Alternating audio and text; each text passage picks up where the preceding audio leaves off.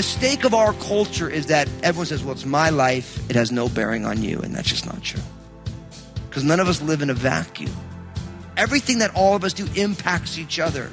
Every mistake, every time we partake of something that God says, don't partake of that, you weaken who you are and you weaken the people of God at the same time. And we never think about that because, they say, well, I want to do it. I mean, who are you to tell me what to do? Don't believe the song, You're Not an Island. See, our culture tells you that what you do doesn't affect anyone else. But that's just not true. Today, Pastor Daniel reminds you that, like a pebble thrown in the water, your choices have a ripple effect. What you do makes an impact on the lives of the people around you. You're connected in ways that you might not even see. So, when you go against God's ways, you weaken yourself and your community. Now, here's Pastor Daniel in Joshua chapter 6 as he continues his message Jericho has fallen. Jesus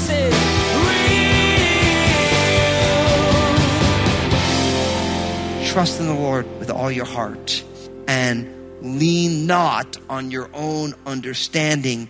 In all of your ways, acknowledge Him, and He shall direct your path.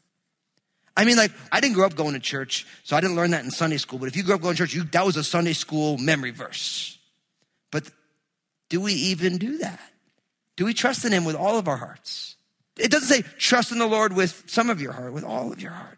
A full and complete trust. And then I love it. Lean not on your own understanding. Don't put any weight on what you understand on your own. Your all your wisdom, all the days that you live, all the experiences you have, don't lean on that as something that could be weight bearing in your decision making.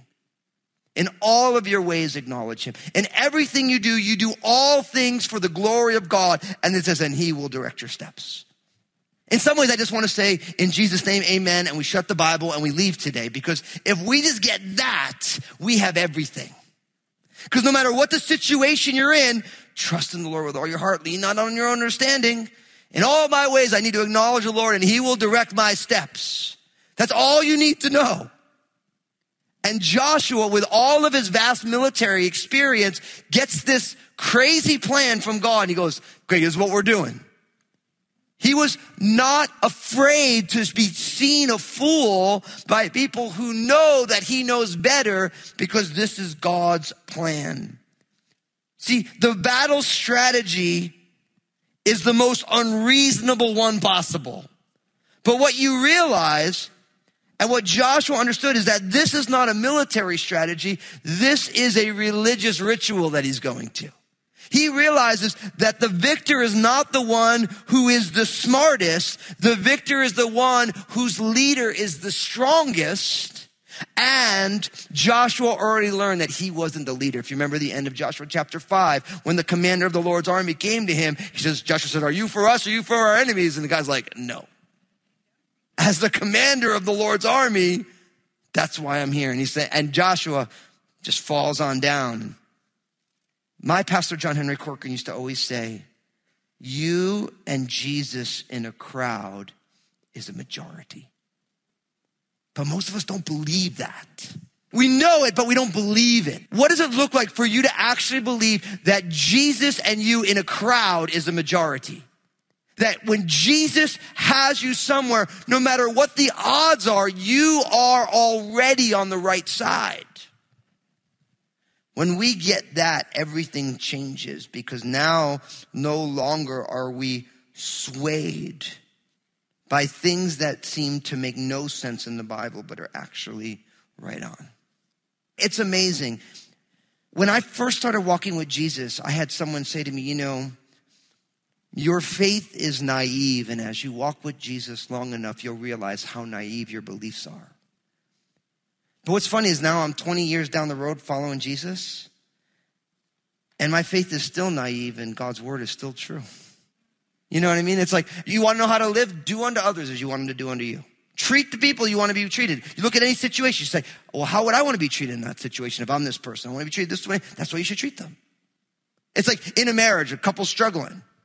It's like, well, okay, so husband, are you loving your wife as Christ loved the church? Wife, are you submitting to your husband as under the Lord? No, we'll start there and end there. You know, people come in, as you talk to people, I'm really struggling right now. Really, Can I come talk to you? I'm like, well, you reading your Bible? No. Are you praying? No. Well, what am I going to tell you? If you ain't talking to the wisest person who ever lived, who died on the cross for your sins, what do I got for you? Like, what kind of wisdom I got for you? Like, if you're not going to the book, I mean, like, what, like, what do I got for you? I'm like, go read the book. But you know what's funny? I actually have a friend as a pastor, when he has that question, and he says, well, you reading the Bible? Are you praying? No, no. Well, why don't you do it every day for a week? And if you still need to see me, then you can call me at the end of the week. And I'm like, has anyone ever called you? He's like, nope.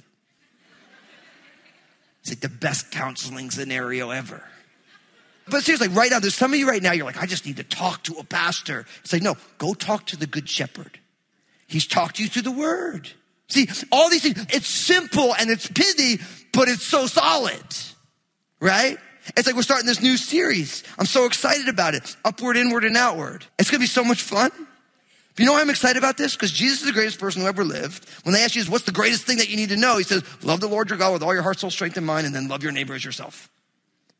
So I'm like, well, that sounds like some solid wisdom, right? So what I realize is that, you know, loving God and then because of God's love, then you love yourself in a healthy way and then you love other people. Like that pretty much sums up what life looks like, isn't it? Everything in life is upward, inward, and outward. Every situation. How am I doing loving God? Because loving God, I'm preaching my Sunday sermon. I'm gonna stop. But I say this because it's like, this is the simple stuff, right? Like when you don't know what's going on, you think of Romans 8, 28. For we know that all things work together for good for those who love God and for those who are the called according to his purpose. So when something crazy goes on and you're like, do I believe in Jesus? Yes. So that means I'm called according to his purpose. That means I love him. Even though sometimes my love's a little funky, God's love is never funky, so we're good. So that means that this is actually going to work together for good, even though I can't fathom how. So when you believe, when you grab hold of that, then all of a sudden you look out and you're like, okay, so God, I don't get any of this, but I know you're going to work this together for good. So I'm going to trust you. And then what happens is that you trust him and then God does something amazing. And then he does something amazing, you're like, wow, God's so trustworthy. And he's like, uh, duh, you know? But that's what happens. So in some ways, what we learn here is that Joshua is smart enough to be simple enough to simply do what the Lord says. And in some ways, if all of us could grab hold of this simple reality, you don't need to learn new things. You need to remember the things you already know. And you need to say, I'm actually going to put legs, feet on the realities of these things that I know.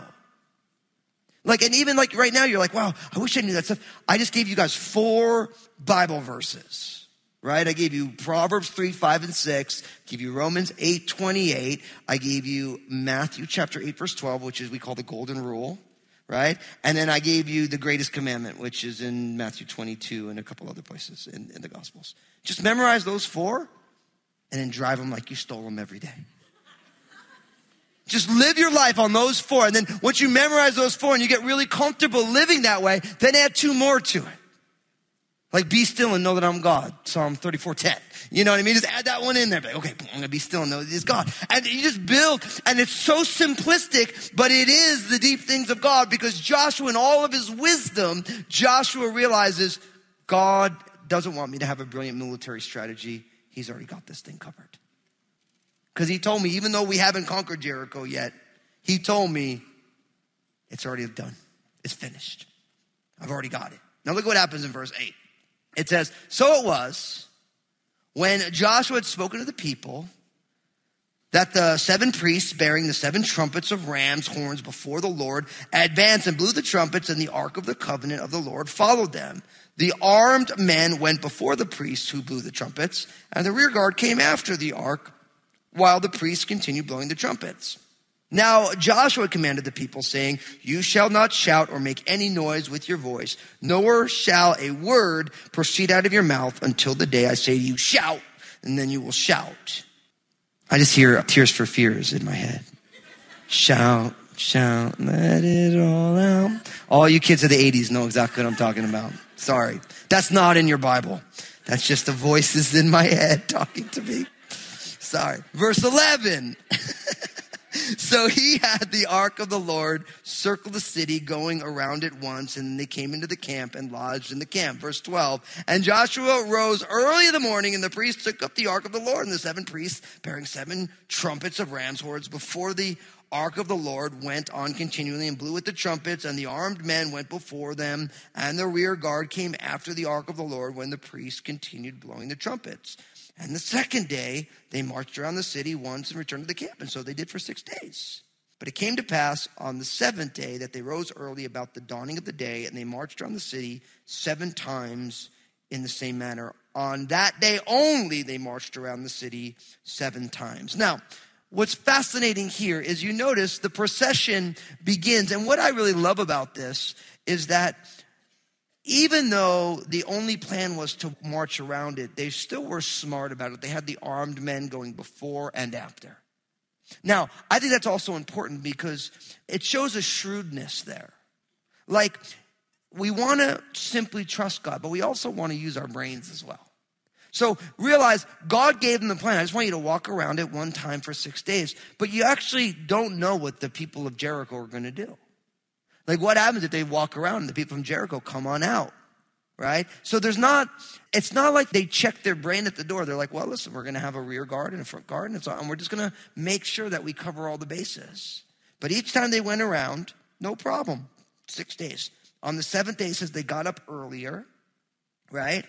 And it says that they went only on that day. So we, what we find here is there's a very strong specificity to do what God has asked them to do. That's kind of a fun word to say, isn't it? Specificity. So I just want you to say that because, I mean, when do you ever get to say the word specificity? So you can impress your friends and on your YouTube and stuff, just say, you know, with some specificity. Anyway. Sorry. All right. Let's get back at it.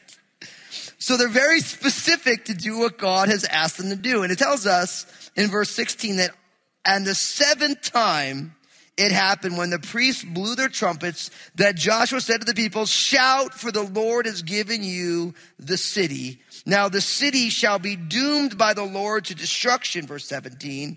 It and all who are in it. Only Rahab the harlot shall live, she and all who are with her in the house, because she hid the messengers that we sent. And you, verse 18, by all means abstained from the accursed things, lest you become accursed when you take of the accursed things and make the camp of Israel a curse. But all the gold and silver and vessels of bronze and iron are consecrated to the Lord. They shall come into the treasury of the Lord. So the people shouted when the priests blew the trumpets.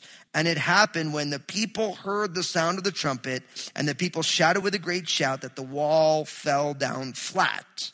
Then the people went up into the city, every man straight before him, and they took the city and they utterly destroyed all that was in the city both man and woman, young and old, ox and sheep and donkey with the edge of the sword. Now, this is one of those places in the Bible where there's a lot of stuff and there's a lot of things that we need to kind of talk about. Now, the first thing is, is on the seventh day, the goal was to march seven times around the city.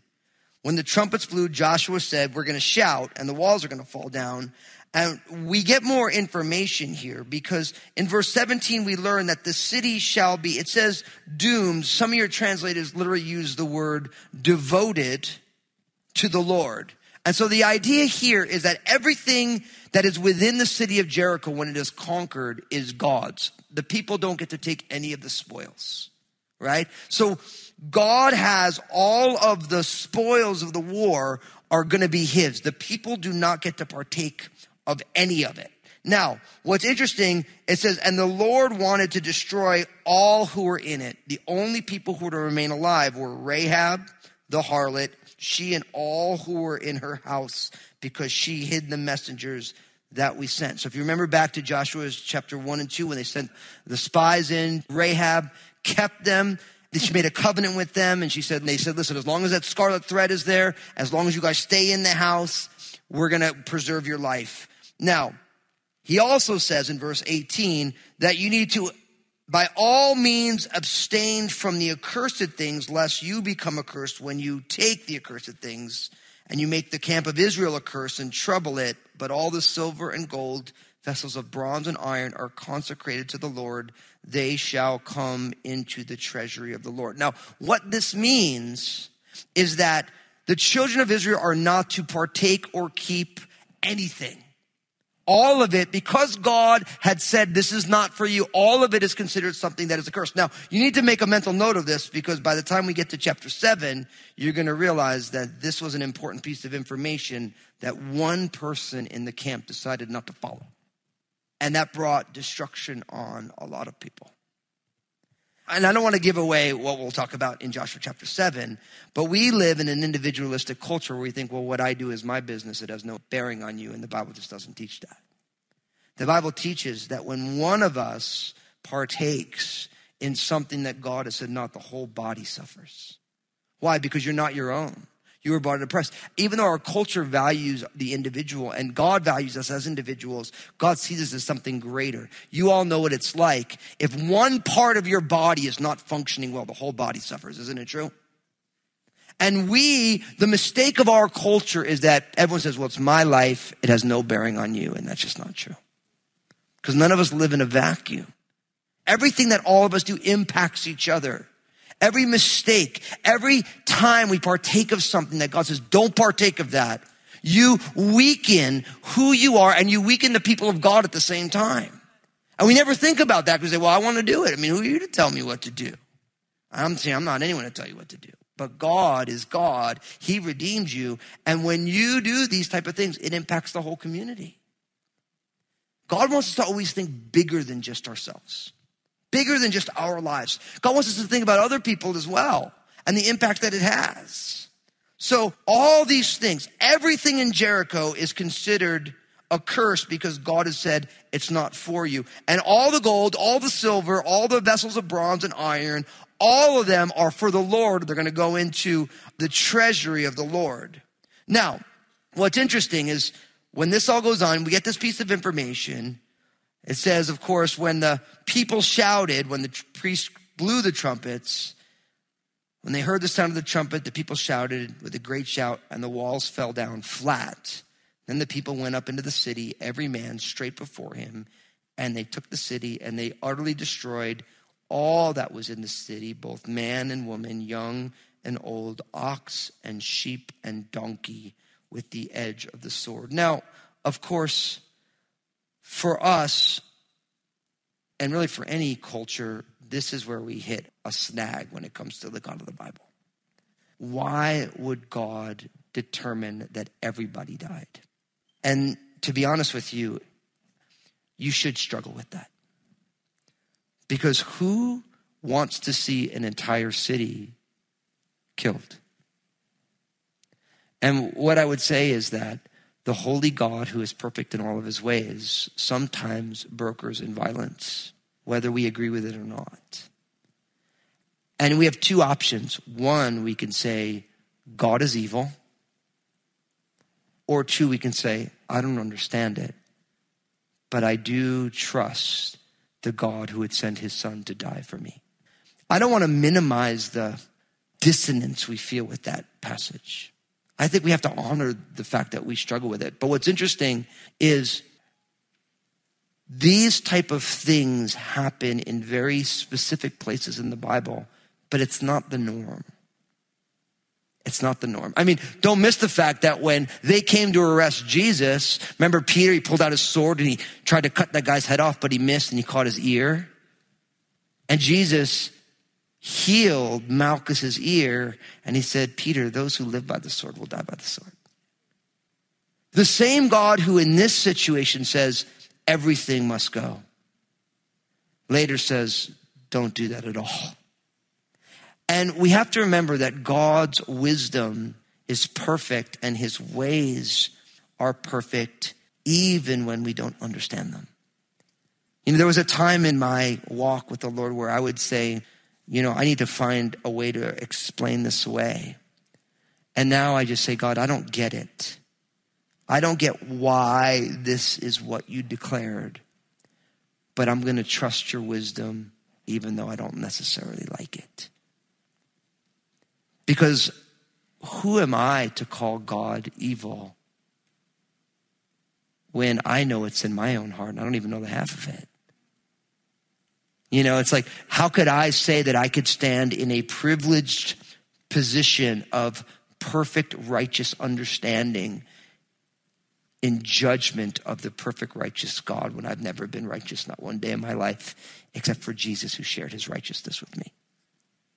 So sometimes when God in the Bible invites his people to do something that makes no sense, sometimes we have to say, God, I don't get it but I do know that justice is part of your perfections, God. Now, what's also interesting is if in this day and age, if you believe that what God wants is for a group of people to be killed, I don't think you can make it biblically defensible based on this. This is one specific incident. There's a couple other instances like that. But to blanket it over to modern day, it's impossible. But it is a challenge, isn't it?